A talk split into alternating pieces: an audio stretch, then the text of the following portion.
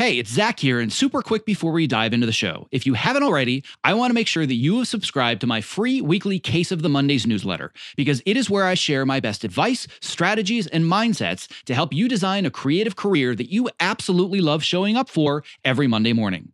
When you sign up, I'll even send you a bonus five day email course to help you clarify and prioritize the next small steps in your unique path to success. To sign up, just visit optimizeyourself.me slash newsletter. All right, on to today's episode. My name is Zach Arnold, and I'm a former Hollywood film and television editor turned career strategist and the creator of Optimize Yourself, where I help artists, creatives, and storytellers just like you design the more balanced, more sustainable, and more fulfilling creative career that you deserve. In a nutshell, I'm Tim Ferriss meets Ted Lasso, minus the mustache, because I am obsessed with both learning everything I can about optimizing human potential while also inspiring you to realize yours. If you are ready to step outside your comfort zone, let's dive right in and unlock the optimized version of you. Hello, and welcome to the Optimize Yourself podcast, where I share honest and candid conversations with best selling authors, world class athletes, Hollywood legends, elite experts in a variety of fields, as well as everyday people that are achieving extraordinary things. It means the world to me that with all the podcast choices out there, you have chosen to invest your valuable time, energy, and attention with me. Now, before we get started, don't forget to visit optimizeyourself.me slash podcast so you can subscribe, leave a review, and so you can also download your unique customized podcast playlist where I'm going to send you the five best expert interviews from our archives to help you achieve your specific goals. So, on that note, without further ado, let's get right to today's guest. If you are a keyboard monkey like me who loves to escape the dark room on weekends and get dirty in the real world, i.e., you consider yourself a weekend warrior, then you are going to love today's episode as much as I do, because this interview blends two of my favorite passions creative work and obstacle course racing. My guest today is Nick Montgomery, who's a film editor who likes to run around in the mud and lift heavy things uphill for fun. He maintains that his lifestyle balance of pushing creative limits in storytelling while also pushing physical limits in the outdoors and in the gym has been the key to avoiding total burnout at both. And if there's anything that I know something about, it's experiencing burnout. Having lived most of his life as a world class couch potato, Nick has experimented with many fitness, nutritional, and workplace lifestyle trends to find ones that have worked for him.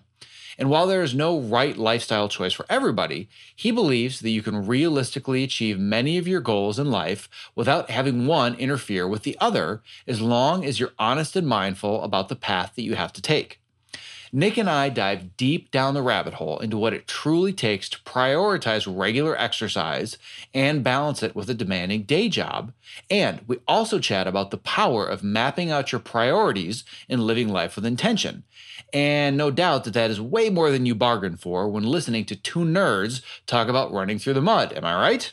Now, as a special bonus for this episode, if you're a weekend warrior and you're getting ready for your first obstacle course race, whether it's a Spartan race or Tough Mudder or something else, I've put together an OCD worthy checklist of everything that you need to pack to get ready for your race.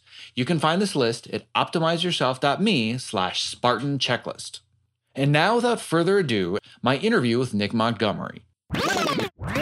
I'm here today with Nick Montgomery, who is a motion picture film editor, as well as a guy who likes to run around in the mud and lift heavy.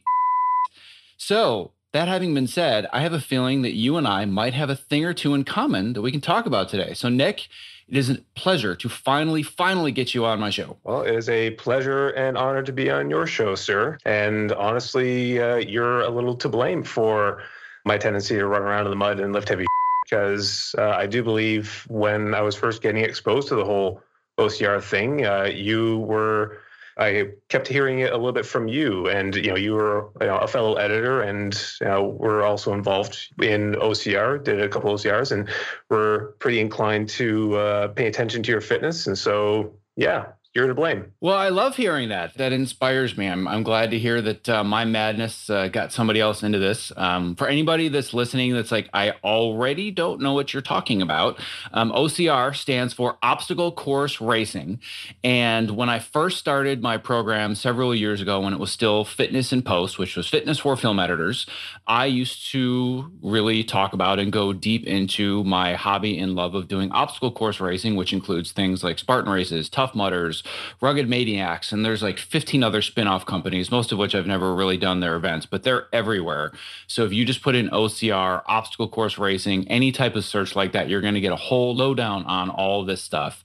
But the the cool thing is that you've taken it way way further than I have. I'm still very much just a weekend warrior. I do two or three a year. I'm never really in good enough shape for them. They always exhaust me afterwards. And then I see all the things that you're doing on social media, and I'm like, okay, this guy is just embarrassing me at this point.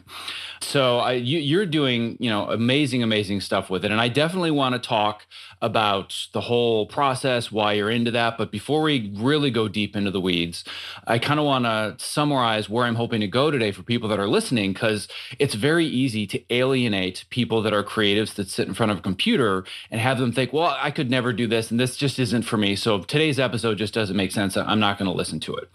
I heard that a lot from people when I first started my program, when I would do presentations, and they would say, I loved all the stuff where you talked about health and, you know, editing and moving more and standing up. But then I saw pictures of you in like the Spartan race or doing whatever. I'm like, no, no, no, that's not for me. And you kind of alienated me.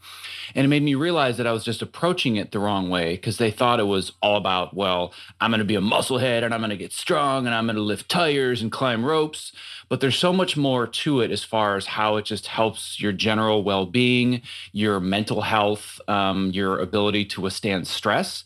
So I guess what today's conversation is going to be about is helping creatives like us who are locked in front of our computers for the vast majority of our waking hours to learn how this is beneficial, but then more importantly, how the heck do you actually balance a really crazy job editing and training? So I guess where I want to start after that whole preamble is just help people understand a little bit more about what does your regular day look like? What do you do for a living? What's your schedule like? And let's just get a picture of the typical day. Then we can start diving in a little bit deeper. Ooh, well, a typical day for me, I'm a freelancer. So occasionally I'm on contract for a specific client, or uh, other than that, I'm just uh, hunting for the next job, doing you know edits for commercials or films, kind of daily or weekly.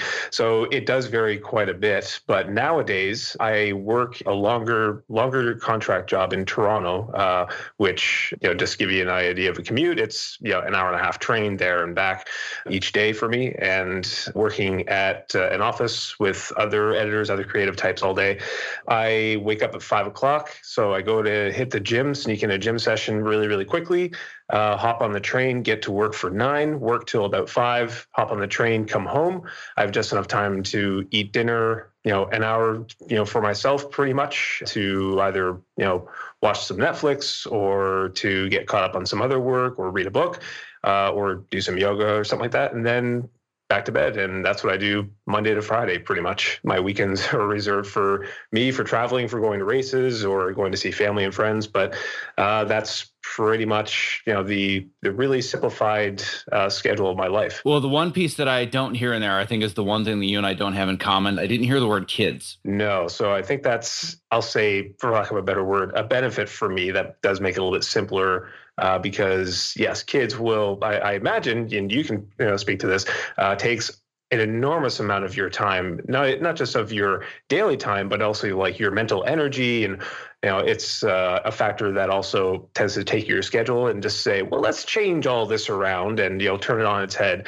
So you have to like change on the fly as you go. So no uh, i do live just by myself but uh, you know part of my part of my daily weekly routine is still trying to do, manage to fit in time social time with family with friends which i think everybody also you know struggles to fit in as well with the hope that someday maybe you know in a year or two the pitter patter of children will also you know flood the halls around here. So i don't know Well, and I, I, certainly am not making any judgment at all. I just wanted to make sure that in going through your routine, for those that are listening that don't have kids, they can see, oh wow, he works a full time job, but he's still able to train, get out. Like there, there's a lot of a lot of good balance there. But for people that do have kids, I didn't want them thinking, well, wait a second, is he doing all this and he has kids or he doesn't have kids? Because there's no way that I could do it because I do have kids.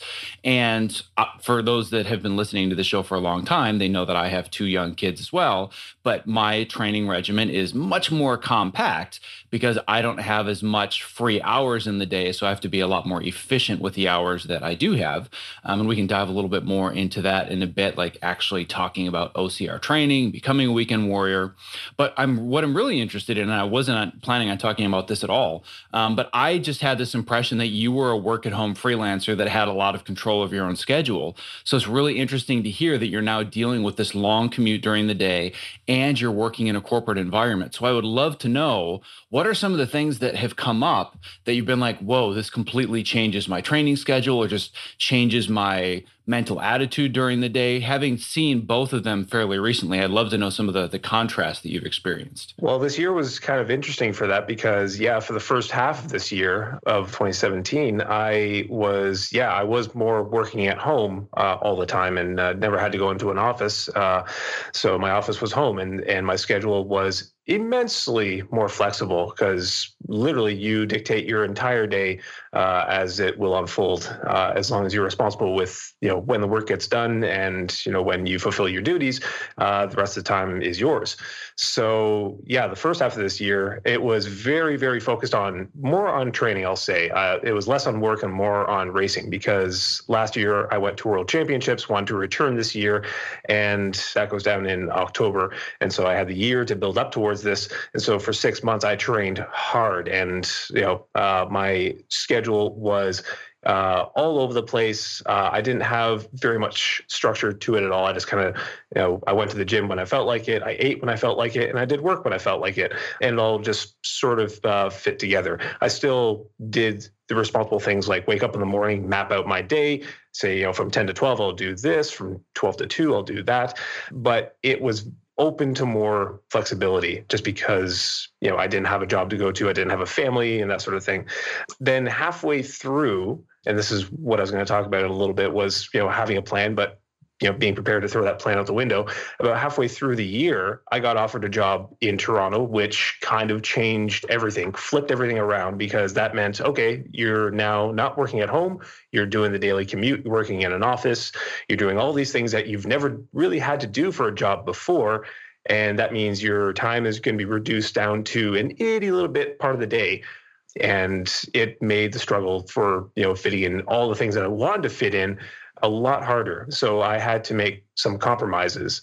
So, but in doing that, actually, I would say I learned a lot more uh, about how to effectively build your day and how to how to really make the most of your day and how to fit in the things that really matter to you rather than having all the time in the world so because uh, you know, I'm pretty sure you would also say like having the strains in your life of job, of the podcast, of your family, of your friends, of everything as you learn to deal with all the different aspects of your life, of your day, you, know, you kind of get better at each one. Does that make sense? Oh, not only does it make sense, but very much um, have I heard from other people that when they have these constraints, it makes them much more focused on prioritizing certain things because if you have your entire day to yourself it's like i can do anything. So i what, what should i do? Um, i'm just going to watch tv because i can figure out what i should be doing with my time. Mm-hmm. yeah. But when you have these constraints and you're like all right i have all these things that i want to do today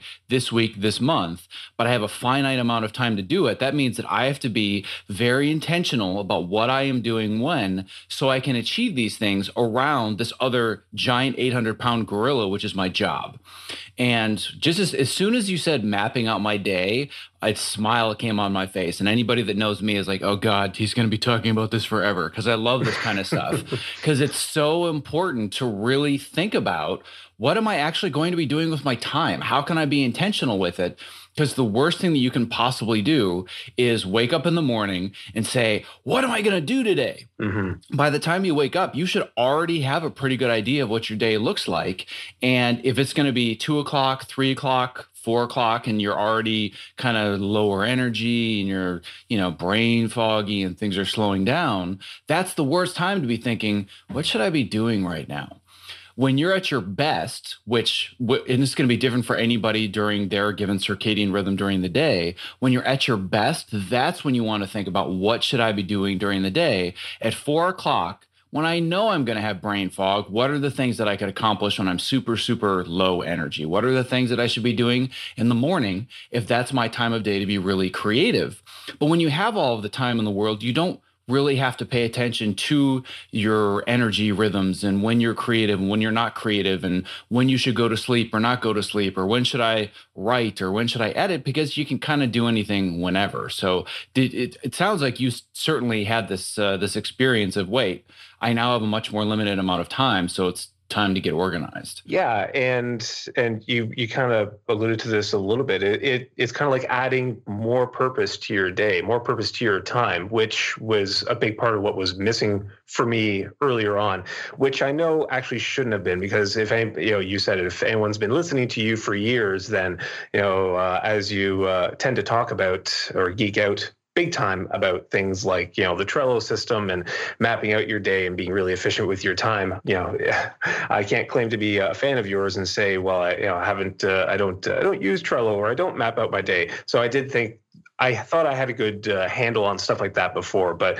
it was the new job that uh, that really kind of pumped it into overdrive and really, really minimized my day down to you know a couple of hours. And so I said, okay, well, if I need to, if I want to hang on to these things that really matter to me, if I want to hang on to time with friends, if I want to hang on to my fitness goals, then I really, really need to learn how to be extremely efficient with how I map out my day and with what little time I have remaining. Otherwise, you know, I may have to let that go. And I think that a lot of people a lot of people who who say like well i don't have time for this. I don't have time for that. You know i don't have time to wake up in the morning and go to the gym or i don't have time to meal prep uh, for the week. I almost some people yes i will say you you know maybe the, the strains of life really really do play on you and uh, you don't have time for that. But for the most majority of people out there that's kind of bull you you have to learn to say like well you have to make time for it. Rather than i don't have time a lot of people just say are really saying i don't make time for this. A lot of people have a lot of time in the day that they have free to do things that they want to do like go to the gym like spend time with their kids but there are already flaws with how they map out their day with how they allot their time. So there are a lot of things that people could be doing to make their day much more efficient to free up time to be able to do the things that they've always dreamt of doing. Yeah, I could not agree with that more. And I'm, I'm glad that you said uh, the whole thing about, you know, not having time being bullshit first. So I didn't have to do it. So I can say it in a much more eloquent way um, and not be hammered for saying that. But I, I do agree with you 100%. I've recently been working with people one on one doing coaching and mentorship and career coaching and stuff. And somebody had said, well, I really, really want to do this, but I, you know, I can't find the time to do it. And I said, we're going to stop right there. You don't find time, you prioritize it. If you're saying, I just can't find the time to do this, or I just don't have the time to do that, yes, like you said, there are a select few people, especially those that have newborns and full time jobs. Guess what? You just don't have the time to do anything. I know I was there. Like you genuinely don't have the time. But for most people, you're just not prioritizing the time. And that requires setting aside a block where you can say, I'm not going to do anything right now. I'm going to plan. I'm going to prioritize and I'm going to say what it like you said what what is my purpose? Or what is my intention? What are what are the goals that i have that i want to achieve this day this week or this month? And when am i actually going to be able to do that? So if you really want to see somebody that is intentional with their time or their priorities that says i've got this together all they need to do show me their calendar if I see on your calendar that you have blocks of time for doing this thing, doing that thing, or doing a review process, whatever it is, that's somebody that's prioritized their time. But if you live in reaction mode and you're thinking, oh, well, I've, I have all this stuff to get done, and I'm, I've, well, I've got some free time in an hour. So when that hour comes, then I'll see if I can figure out what I should be doing. And then you waste the first part of that hour thinking about what you should be doing. And then when you can't figure it out, the rest of that hour is spent scanning Facebook, Twitter, and Instagram. Yeah. And try to be truthful, I guess, uh, is what I'm hearing from you is like be truthful and honest with how you are already spending your time, shining a spotlight on how you're already spending your time to be able to find those parts of the day that should be, you know, better planned out. So, because I know that you know with your Trello system, it's pretty efficient at you know mapping out your days, duties, and stuff like that, so that you know exactly when you're going to do this, when you're going to do that. There are no down. There is no downtime. There's no time for you to just you know okay, I'm going to go browse through YouTube or you know I'm going to go fiddle around on my phone and you know go through Facebook for a little bit. There is no downtime like that because you know that you know there are always there's always something that you should be doing you know exactly what you what you should be doing so that stuff gets done My sincerest apologies for the interruption, but if you're a creative professional who spends long hours at your workstation, not only is the following promo not an interruption, but listening has the potential to change your life. Because working with a Topomat underneath you at a height adjustable workstation is a game changer. Let's learn a little bit more from Ergo Driven co founder and CEO Kit Perkins, creator of the Topomat. The Topomat is the first anti fatigue mat designed specifically for standing desks. The real benefit of a standing desk is movement. We found bringing in this cushioned terrain under your feet, your brain just subconsciously engages and you wander around and you get that movement at the standing desk that you need without even having to think about it at all. People will come to me at an event or a panel and they'll say, I got the Topo mat because of you. Even when they had a mat, once they used this one, it was a total game changer. We've just heard time and time again that with Topo, we've kind of hit the sweet spot that it's the right premium quality materials and a right shape that people are actually getting benefit out of this stuff. You spend more time here than anywhere if you do creative work the way that I do. So I would rather be driving around in a Ferrari than a Ford Pinto. And I feel like this is the Ferrari of the standing mat. One of the things you don't realize is that at a standing desk, your main interface to the world, your body's main interface to the world is the ground. If you're going to invest in anything at that Ferrari level, it should be what you're standing on. Well, my goal is that for anybody that is a creative professional like myself that's stuck in front of a computer for inordinate amounts of time of their waking life, they're doing it standing on a So uh, you and I, my friend, one edit station at a time are going to change the world. I like it. That's a utopian vision I can get on board with. If you're a creative professional looking for a simple and affordable way to stay active, energetic, and focused while spending long hours at your height adjustable workstation, I can't stress enough how important it is to have the right mat underneath you, which is why I continue to share the Topo Mat as my number one product recommendation. To learn more about the Topo Mat and purchase yours, visit optimizeyourself.me slash topo. That's T-O-P-O. Well, see, and it's funny because there I actually disagree with you some. And the reason is that when I tell people about my Trello system or whatever task management system I'm putting together at the time, they're like, oh my God, well, that it's, I just, I want to be creative and I just want to flow when I feel it. I can't be stuck to a schedule. And if I want to scan Facebook and I feel like doing it, I should do it. And it scares people to think, oh, well, Zach never has downtime. And that's totally not true. However, I'm intentional with my downtime. So I'm not sitting there thinking, well, it's 10 o'clock in the morning and I've got tons of energy, but I don't really know what I should be doing. And so I'm just going to go on Facebook or YouTube. I know what I should be doing creatively at 10 o'clock because usually for me, from about, I don't know, seven in the morning until about 12 or 1, I'm super hyper focused, creative, and productive. And if I'm just working from home, that's when I'm doing a lot of writing or building products. And if I'm editing, that's when I'm doing writing at home before I go to work. Then I go to work and I do my editing but then I know I'm going to be a little bit lower energy. So I'm just organizing my day contextually, thinking if I have really low energy tasks, I can do those in the afternoon. Or if I just want to spend half an hour reading a Facebook news feed, fine. Like I'm totally cool with that because I'm intentional about the fact that I want to do nothing right now. So that's my choice. But what that alleviates is the guilt the guilt of me thinking I know I should be doing something right now, but I would rather just be wasting time as opposed to, you know what, I've done the things that I want to do. I'm just going to waste time right now. And it's the difference between, well, I really know I shouldn't be eating this piece of birthday cake, but I'm going to eat it and I'm going to feel guilty and feel horrible afterwards and I'm going to hate myself. Or, you had that birthday cake and you're like, man, that was delicious. I enjoyed it. I don't feel bad at all. Mm-hmm. And there, there's a big difference there. Yeah. And actually, sorry, I should have clarified that uh, a little bit. I guess, yeah, there is a difference between the downtime where you see as time being wasted, where if you look back on it the time of day, you know, at the end of the day and you think, oh, I shouldn't have, why did I spend an hour YouTubing or doing this or doing that? That That's not what I should have been doing. Whereas, like, there was a time when actually, like, going to the gym for me in my mind mentally, I was feeling guilty because, like, oh, I should be working. Why am I not working? Working. And, you know, this is not work. This is not furthering my career. Uh, this is another goal of mine, but, you know, to become more fit. But, you know, I feel guilty. Why? Why is that? And, you know, until you change your look at like, well, no, that is going to the gym is part of your scheduled intended downtime you do that so that you can get away from the desk that you can you know unwind you can focus on a different task that you can focus on something that you enjoy so that you can go back to work with a fresh mind so you can be more creative. You've got more juice to get you through the day.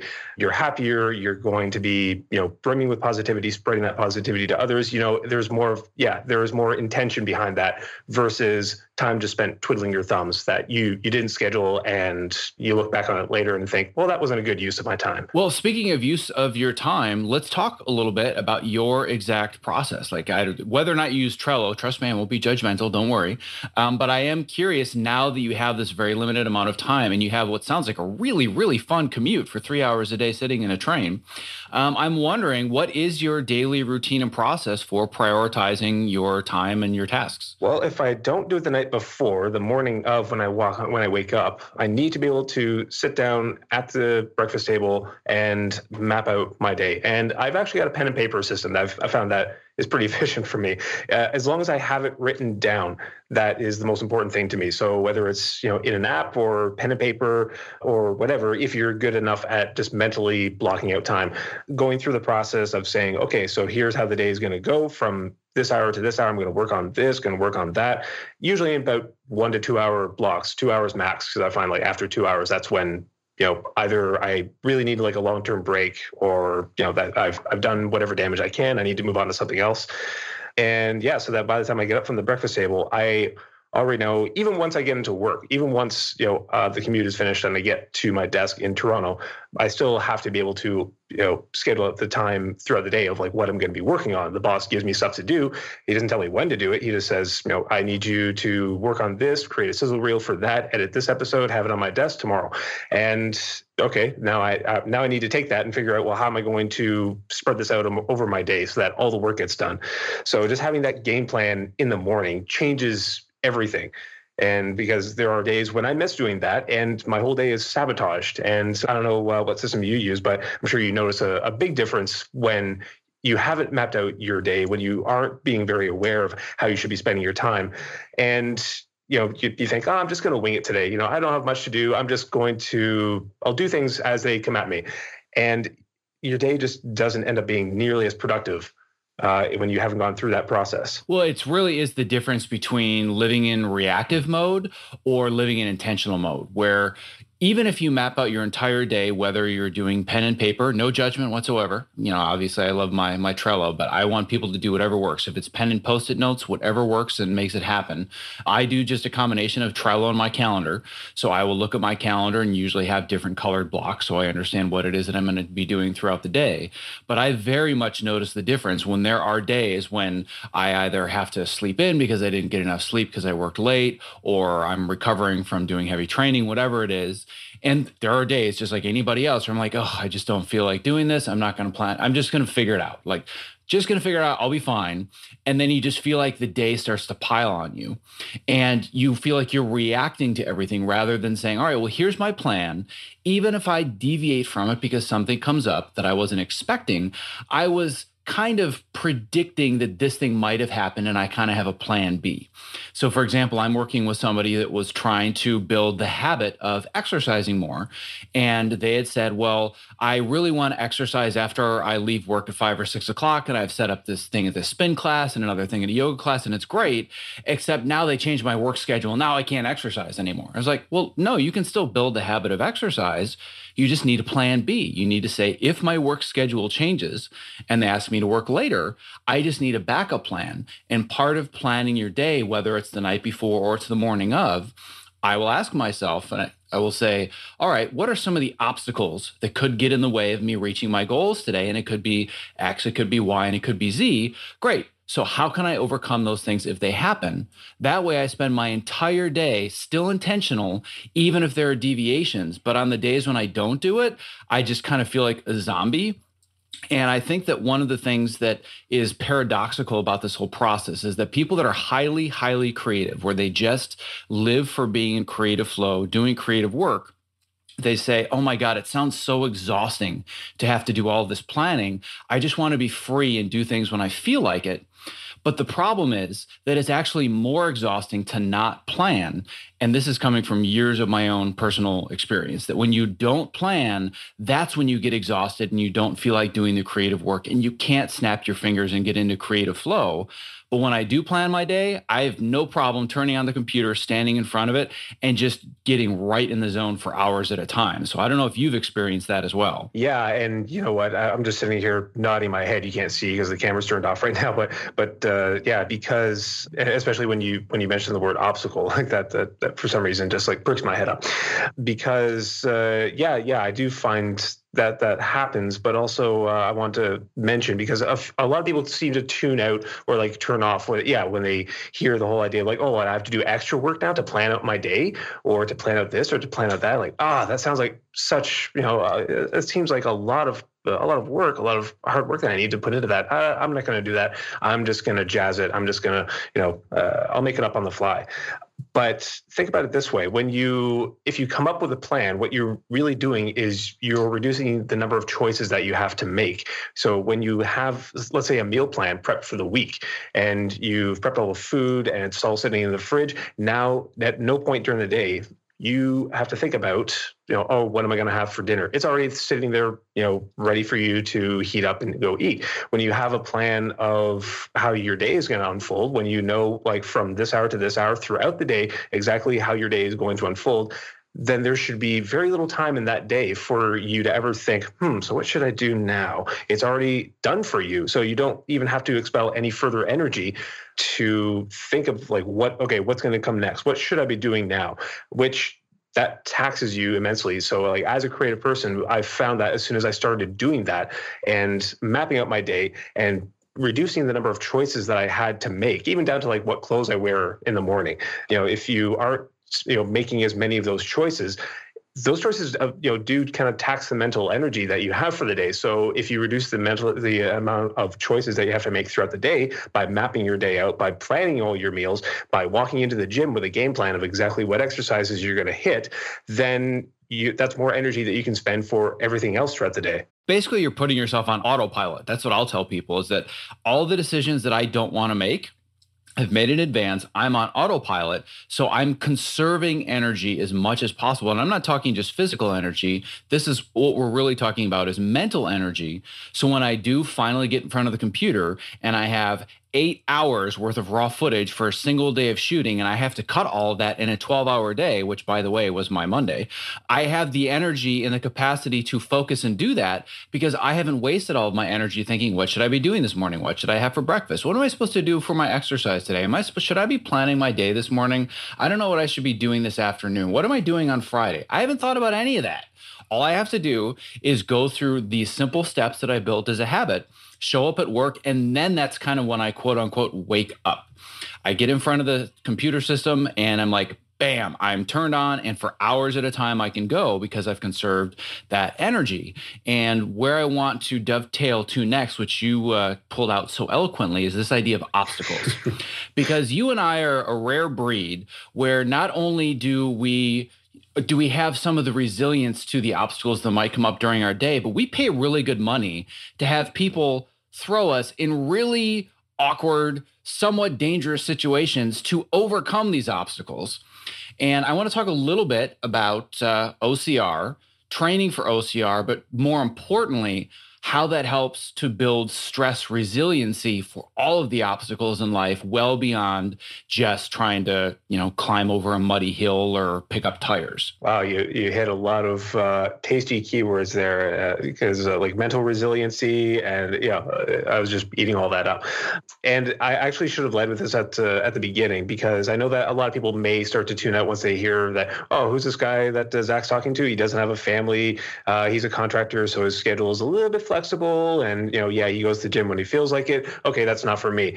I'll say that uh, until i actually discovered ocr i was never ever ever up for any physical activity whatsoever.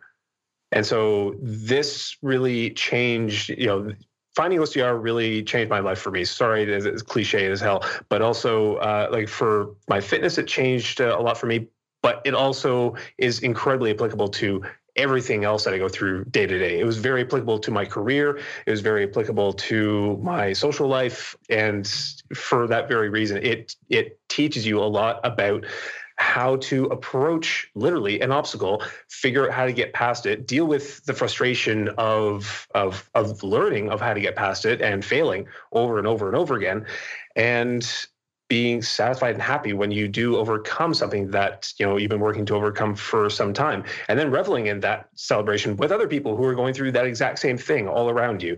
Um, so like that's I won't say that's the reason I got into it, but that's the main reason why I stayed into it.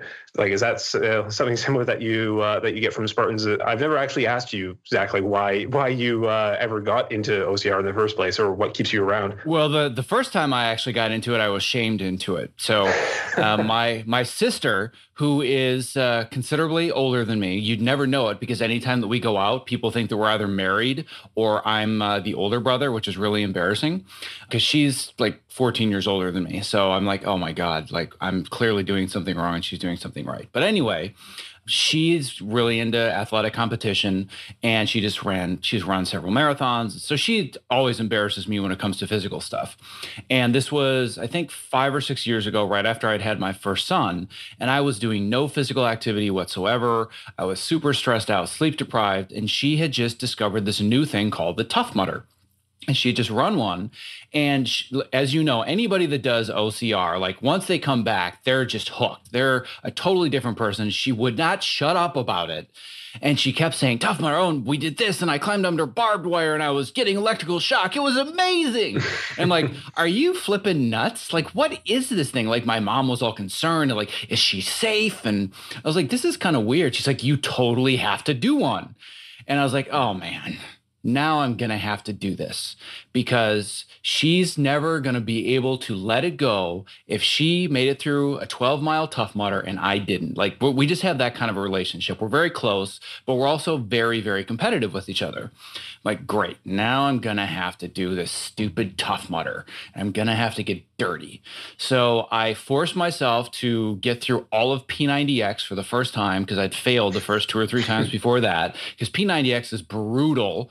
Um, and I didn't have this was one of those cases where I actually did not have the hours in the day to go to the gym. So I just decided I'm going to do P90X at like 10 o'clock at night, which for anybody that wants to train, don't train right before you go to bed. Horrible idea. I didn't know any of that six years ago. That's I've learned all of this since then.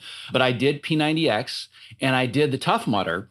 And it was the same transformative experience for me, where you really get to know yourself a lot better and how you deal with stress and how you deal with obstacles.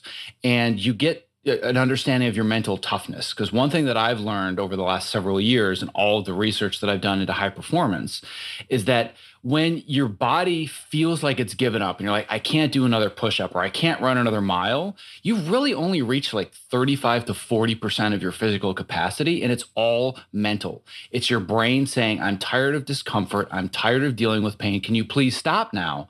But your capacity goes so far beyond what you think you can do and doing these types of events helps you understand what is my real capacity and how can I push through it.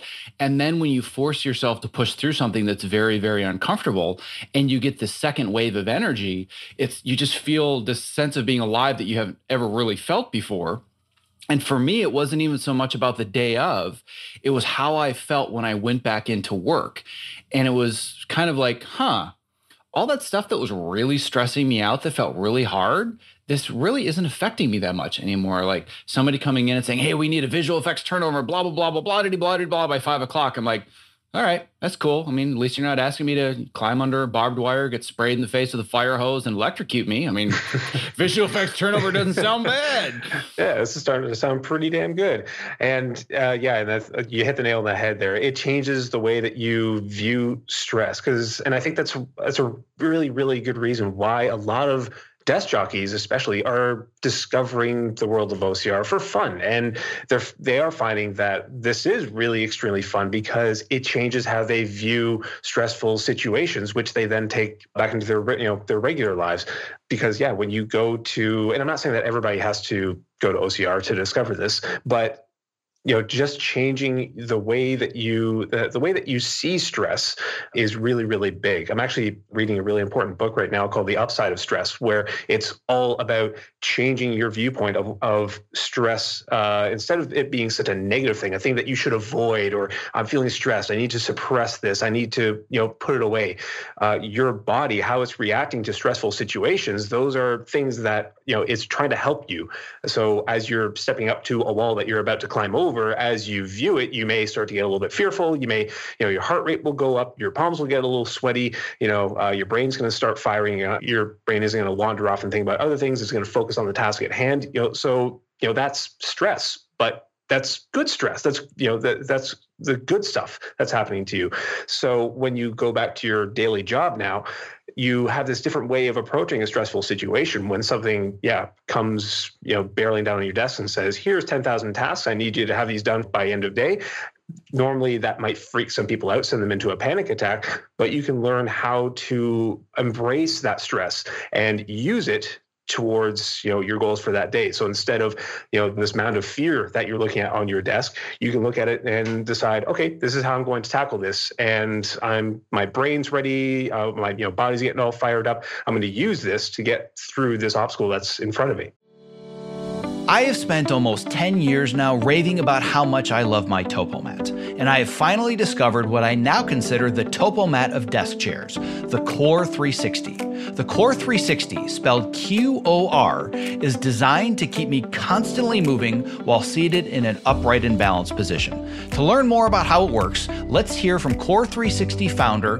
Dr. Turner Osler about why he created the QOR360 active sitting chair. When you sit badly, you sit badly for many hours a day. And that's really what the problem is. It's very hard to make yourself get up and do jumping jacks every half hour. But if you just swap to a chair that requires you to be muscularly engaged in order not to fall off, it's an easy bar to clear. For the procrastinators out there who hear all the statistics and know how bad sitting is and it's the new smoking, and they're thinking, that's something I'll worry about in a few decades, you're going to feel the effects of having more energy at 2 o'clock in the afternoon or 4 o'clock in the afternoon that day. And that's the whole point. Your core muscles will be stronger. You'll have less back pain. All of this will make you more available for the rest of the pursuits of your life, your kids, your hobbies, your whatever. For those of us who need to practically live in front of computers to do our best creative work, the QOR360 is going to level up your game. Keep your body moving and keep the creativity flowing. To learn more and purchase what I consider to be the Topomat of desk chairs, please go to optimizeyourself.me slash QOR360. That's optimizeyourself.me slash QOR360. Yeah, and I think that that's a really, really good point. And one thing that you've probably learned about in uh, in this book or either in other research is that stress isn't a bad thing we in this culture we hear the word stress and we immediately think oh this is bad for me. Stress is killing everybody. It's the number one cause of things like you know cardiac arrest and cancer and i have to get away from all the stress.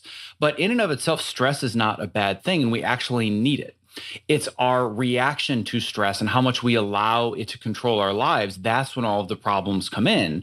And I'm the perfect example of this on both sides, where I am far from perfect at being resilient to stress. And I've been very, very open about my experiences with burnout and depression, all of which were the results of me not managing stress properly.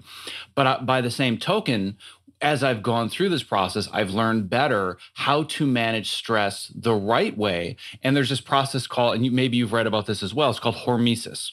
So there are things called hormetic stressors that are actually things that strengthen you. So exercise, doing squats, doing pull-ups, doing push-ups, whatever it is, that's a stress on your body. That's hard. The reason you're sore is because you're getting micro tears in your muscle fibers. That's why you feel like crap the next day when you haven't exercised for a while. But guess what that does? It makes you stronger. It doesn't break you down permanently, it makes you stronger. It's a hormetic stressor. And if you can find the good things in the manageable amounts of stress and treat them as learning experiences and not have that stress consume you, then you become a stronger person. And in my belief, that's why obstacle course racing, things like Tough Mudders and Spartan races, are so beneficial to your health because they build your resilience to stress because you're learning how to fail in a relatively safe environment and you're getting stronger and you learn that lesson and bring it into your regular life and you become so much more resilient to all the BS that you deal with in a corporate environment. Mm-hmm. Yeah, I think that's something that a lot of people have found that was missing from their lives recently. And so this is a fun way, a really fun and infectious way of getting that feeling back of all these people now going off and running in the mud and going back and telling their friends all about it and being so proud of it. When you first hear about it, it sounds nuts, but then you go do it and you get that awesome feeling and then you take it back to your daily life and you realize, hey, this is doing something really good for me. This is a this was a missing pie piece that uh, I just got back in my life and it's doing a lot better for me now you know at every other aspect of my life. So i think that's no not the contributing reason but you know i think we're seeing a spike now of you know people are getting into more activity now. People are more into racing. People are just more into you know being fit in general, trying to be more active throughout the day because they're seeing the benefits like that. Well, and for me, I mean the the benefits that I've talked about ad nauseum extensively on this podcast and the, the website and everything else are just the creative benefits and the mental health benefits of moving around more during your day. And I found that when I don't have a race that I'm signed up for, I lag in my training or my need to move around. So I now just kind of hop from one registration to the next. As soon as I finish a race, I'm like, all right, I have to register for something in three to four months, or I know that I'm not going to train because I have a very limited amount of time to do it. So I now just try to register for, you know, two, three, four, five events a year. But I don't go into it the way that I used to, which is that I've got to kill myself training and be super strong and compete. Like for me, it's just, I just don't want to go and massively fail. I want to be able to finish and I want to enjoy myself. So that kind of changes the way that I train a little bit. But that's what I want to get into now is with the, the time that we have left, kind of digging into the nitty gritty a little bit. And I want to make sure that I have the caveat for those that may not already know. This is two film editors talking about training for a Spartan race. So don't think that like I'm talking with a Ben Greenfield about the nitty gritty of all the science and, you know, all the, the biohacking around this. Like this is two film editors talking about how we train for Spartan races. But I think that's helpful for the weekend warriors that are like, I just want to make sure that I don't kill myself. So now that you have very limited amount of time to train and you have to be very focused and intentional, what are you actually doing to train for Spartan races? Well, what I'm doing right now, well, and what I had to do right away when the uh, when the schedule was upturned uh, for me was trying to find the best parts of the day that I had remaining for the, the, things that I needed to do, like go to the gym, rest, doing some you know mobility and stretching, and when to do weekly meal prep. So looking at okay, this is the amount of time that I have left, uh, and also looking at what that time is. You know, do I have morning time? Do I have evening time? Because as you said, you don't want to be going going and hitting the gym an hour before you're supposed to be going to bed. Uh, that's going to sabotage your rest and that'll sabotage you for the next day. And then you're all kinds of screwed. So for a while, actually, I was trying to do that. I was trying to get home and like, okay, I'll, I'll eat dinner on the train and I'll go and hit the gym and then I'll come home and then I'll rest. And that just wasn't working. So I had to switch that up and become a morning person. Not something I was a fan of, but getting up a little bit earlier, going to bed a little bit earlier so that I could wake up at 5, 5.30, go hit the gym uh, so that I could be on the train, go, go into work, feeling awesome about the day, by the way, because, you know, once you've gotten that out of, out of the way, your body's all primed and ready. Now I'm, you know, now I'm ready for the workday. Fantastic. And uh, then by the time I get home, I've got time to eat a proper dinner, to rest, to wind down from the end of the day, uh, get myself ready for bed so I can take advantage of a full resting period, allotting one day each week to not do much of anything at all, to unwind, unplug, so to speak. And also, that's uh, my Sunday uh, nights are when I fit in uh, weekly meal prep. So as you know, if I don't get that done, then uh, I, you know, I'm a, a, little bit buggered for the rest of the week. But uh, so that's why Sunday Sunday evenings uh, I allot two hours. That's all it takes, you know, to uh, cook all the food that I need for the rest of the week. Then I'm set. Um, I've got breakfast, lunch, dinner. You know, all those decisions are made for me. But uh, yeah, becoming a morning workout person that was that was the, the tough shift for me, and you know, to be honest, I'm still kind of getting used to that because I was never much of a morning workout person. Yeah, trust me, you're, you're preaching to the choir right now. Um, I was never a morning person until recently, and it took me about six months to a year to really make that just long term circadian rhythm shift. But now I absolutely love it, and I feel so much better. If I wake up early in the morning, plan out my day, and I do exercise, I'm a completely different person the way that I get through the day as opposed to when I don't do it. But it was tough because I was a night owl for years and years, pretty much for my whole life. But then it became a necessity because I have family and there's it was really the only way to do it properly. Um, but what I'm curious about now is what specifically, what type of training are you doing, given that you have a limited amount of time and you can't devote hours and hours a day to OCR training? Are you doing like mostly high intensity? Are you doing weightlifting, cardio? Like, kind of break down in fairly simplistic terms the type of training you're doing with your limited time. Well, in a nutshell, learned all about periodization. So to answer your question, you know, what, you know, what am I doing? Am I doing high intensity, low intensity, this, that? My summal answer would be yes. Uh, I, I, am doing all of that, but at different points in my schedule. So for a couple of weeks, I'll settle into like a running routine of I'll do two short morning runs, which would be like about 5K casual pace, you know, uh, enough to run but be a little bit winded, can still kind of sort of carry on conversation if uh, if I can, and then do one hard run at some point uh, on, on the weekend for a longer distance where I'm really pushing myself. And then after you do that for a couple of weeks, before your body can really settle into that, uh, I switch, uh, you know, I'll switch things up and I'll start doing, instead of like a casual run in the morning, I'll do hill sprints where there's a hill right by my house. So I'll throw on, you know, a weighted rucksack, I'll throw 25 pounds on my back and I'll go and hit the hill and I'll sprint up, walk down, sprint up, repeat that over and over uh, again. Uh, and I'll do that for a couple of weeks, and then I'll do you know a week of very little. I'll do like some walking. I'll do, you know keep it very very low impact, uh, and then I'll just keep switching things up. Uh, same things. Uh, same thing goes for when you're going to the gym. A lot of people go to the gym. They do the same exercises over and over and over again. What you'll find for what is most effective, though, as and a lot of OCR racers will agree, is that you have to get your body used to a whole bunch of different things. You know, adapting to very different things.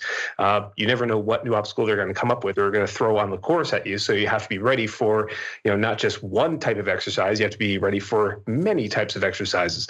So for a couple of weeks if you go to the gym if you are used to settling into you know the same routine i'll go do you know i'll lift heavy weights but lower reps for about two weeks uh, so for you know i'll do three sets of six of 85% of my one rep max so i'll squat really heavy i'll bench press really heavy i'll really push myself you know a little bit of resting time in between each set and then after those two weeks are up i'll switch it up i'll go to you know higher reps but uh, lower weight for a little bit. And that's a way that, you know, getting your body used to changing things on the fly. Because if you do the same exercise every single day, your body will learn to kind of get used to that it'll stop growing that'll you know you'll cause a plateau because your body now knows you know what to expect so by going through periodization by switching up your training every couple of weeks that's what i've learned how to do so i'll map out a 12 week plan for myself where I, you know, like for these two weeks, I'll focus on, you know, heavier weights, uh, longer runs. These two weeks, I'll do this. And then I'll leave things open to, well, I may hear a suggestion from somebody else down the line, like, oh, you know what really works for me? Rock climbing. Okay, so for two weeks, I'm going rock climbing and you know skipping the gym that's exactly what i'm going to do and you know just changing the activity up every once in a while. So i leave it open to you know different exercises different ideas that uh, that you know i may stumble across or people may suggest to me. Yeah the, i mean the key is functional fitness. And that's uh, i think a piece that a lot of people miss that are more into the conventional i'm going to go to the gym and train. Like you're not going to be running at a spartan race and all of a sudden they're going to say okay bench press max go. Like it, they're they're not looking at how strong are you in one specific muscle group at doing something you've done hundreds of reps reps of. You need functional fitness for every single muscle in your body where they may say, okay, now do spider crawls under barbed wire, or you need to carry this 80 pound sandbag up and down a hill, or this bucket of rocks and gravel. Like it's functional fitness that's going to be using all the different muscle groups. And if you're just trying to work out the beach muscles and you're doing, you know, curls and tricep extensions, like you might look good, but you're not going to have the correct muscle tissue and balance of musculature to be able to do these functional fitness type exercises. So you really do just have to vary it up. And I try to get out at least once a week because for the most part, my training isn't nearly as regimented as yours because I have more limited time. So I really try to get the most bang for my buck. And I do super, super high intensity interval training, HIIT training for two or three mornings a week for only like 25 or 30 minutes. But it is like crazy intense where in 25 minutes, I'll burn like 500 calories. So it's nonstop, no breaks. And then for once a week, I'll go out and I'll actually go hike in the mountains. And I love that you said the weighted vest because that's what I do. Is I just strap on a 40 pound weighted vest and I just go up and down the hills and put myself in the practical environment that's the same as the Spartan race. But that's pretty much all that I'm able to do. I haven't been on a weight bench or a squat machine or anything like that for probably, I don't know, nine or 10 years. And I certainly don't have the types of competitive times at these OCR races that you do, but I finish and that's my goal. So I don't feel, you know, terribly embarrassed by the results. Um, but it's funny that you brought up rock climbing because that was one where I learned from doing these races over and over, you find your weak spots. And you find your weak spots from the mental stress resiliency perspective, like we already talked about. But I was finding my weak spots physically. And I realized that from basically 20 years of sitting in front of a computer, well, I don't really sit in front of a computer anymore, but living in front of a computer all day long on a mouse and a keyboard and a Wacom tablet, my wrists and my forearms have become incredibly weak. So whenever I did the ropes or I did the rings, I was just a disaster. Like those for me are just burpees. I'm just like, all right, I'm doing 60 burpees. I know that it's going to happen. And I said, well, maybe I can do something about that. So I started taking up rock climbing. And I haven't done a race yet since I've done it, but just the difference in my ability to do a pull up or a chin up or be able to climb has changed significantly. And what I like about that is, again, it's a lesson you can take to other parts of your life where it's not just about, well, I'm in shape or I'm not in shape. It's more, well, I'm in shape, but there are areas, really, you know, specific areas that I want to get better at. And for me right now, it's grip strength and forearms. But for other people, you can find other areas of your life, whether it is physical or whether it is mental. That's really what this type of training, these type of races allow you to do is find places in your life where you can improve, which is really kind of the whole theme of this interview. Exactly. Yeah. Being able to measure out your performance, whatever that may be, and identify, well, where are the where are the flaws? Where am I lacking? Where do I need to focus so that you know next time when you go to prepare, when you go you know hit the gym or when you're walking into your next job you know exactly what you should be focusing on what were you weak in last time and what you can work towards uh, so that you can be stronger in the future. Well i seriously feel like we just got started. Like i'm like oh great now the, the conversation has begun and we can really dig in. And i'm like oh crap it's been an hour. Uh, so I have a feeling that we may have to record a part two in the future. Um, but before we go, I want to make sure that people are aware that not only are you a guest on this podcast, but you, sir, are also a podcaster and have a fantastic show that I really want people to go check out. So tell me a little bit about your podcast. Ah, well, uh, you know, my my lowly podcast is uh, it's called the Command Edit Podcast, and uh, actually, uh, it uh, kind of got started because myself and my co-host Josh uh, encountered each other on the Twitterverse, and there were a lot of topics that he and I would get into that we discovered that were uh, really interesting topics for other people, other editors particularly, to uh, to get into. So it's geared towards people who work in the post production or uh, film industry in general, and so we do sometimes get into talking about uh, the nitty gritty of post production, specific applications, and you know editing techniques. but I try to slip in a few episodes in there about the other things that you don't hear about from a lot of post production podcasts, like you know, keeping healthy, keeping fit, uh, you know, while while at work, uh, improving your networking skills,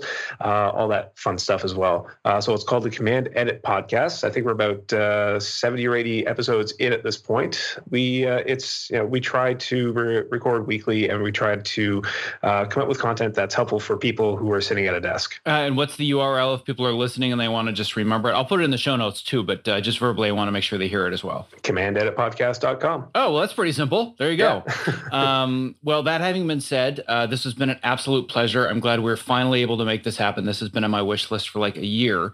And the next time that you are in the Southern California area for a race, you definitely have to let me know. Um, I'm a little actually hesitant to run with you because you'd be like really surprised at how out of shape I am at doing these things, and I'd be really embarrassed. You'd be like, "Oh my god, he sucks at this stuff." Um, but I, it would be it would be a lot of fun to, to race together and watch you embarrass me on the course. So you know what I uh, I have been and still am very much looking forward to the day where uh, yeah I run into you on the course and uh, would gladly gladly uh, run a race with you, sir. Awesome. Well, I appreciate it. Well, this has been awesome, and uh, I appreciate your time being on here today, sharing your story. Thank you very much. Thank you so much for investing both your time and energy listening to today's show. If you were inspired by this conversation, don't forget to subscribe in your podcast app of choice and most importantly, leave a review because that helps move the show to the top of iTunes and get our message out there to those who need it the most. Simply visit optimizeyourself.me slash subscribe to never miss another episode. Lastly, stay safe, healthy, sane, and most importantly, be well. One last thing before I lose you. If you haven't already, I want to make sure that you have subscribed to my free weekly Case of the Mondays newsletter because it is where I share my best advice, strategies, and mindsets to help you design a creative career that you absolutely love showing up for every Monday morning. When you sign up, I'm even going to send you a bonus five day email course to help you clarify and prioritize the next small steps in your unique path to success. To sign up, just visit optimizeyourself.me slash newsletter, and I will see you in your inbox.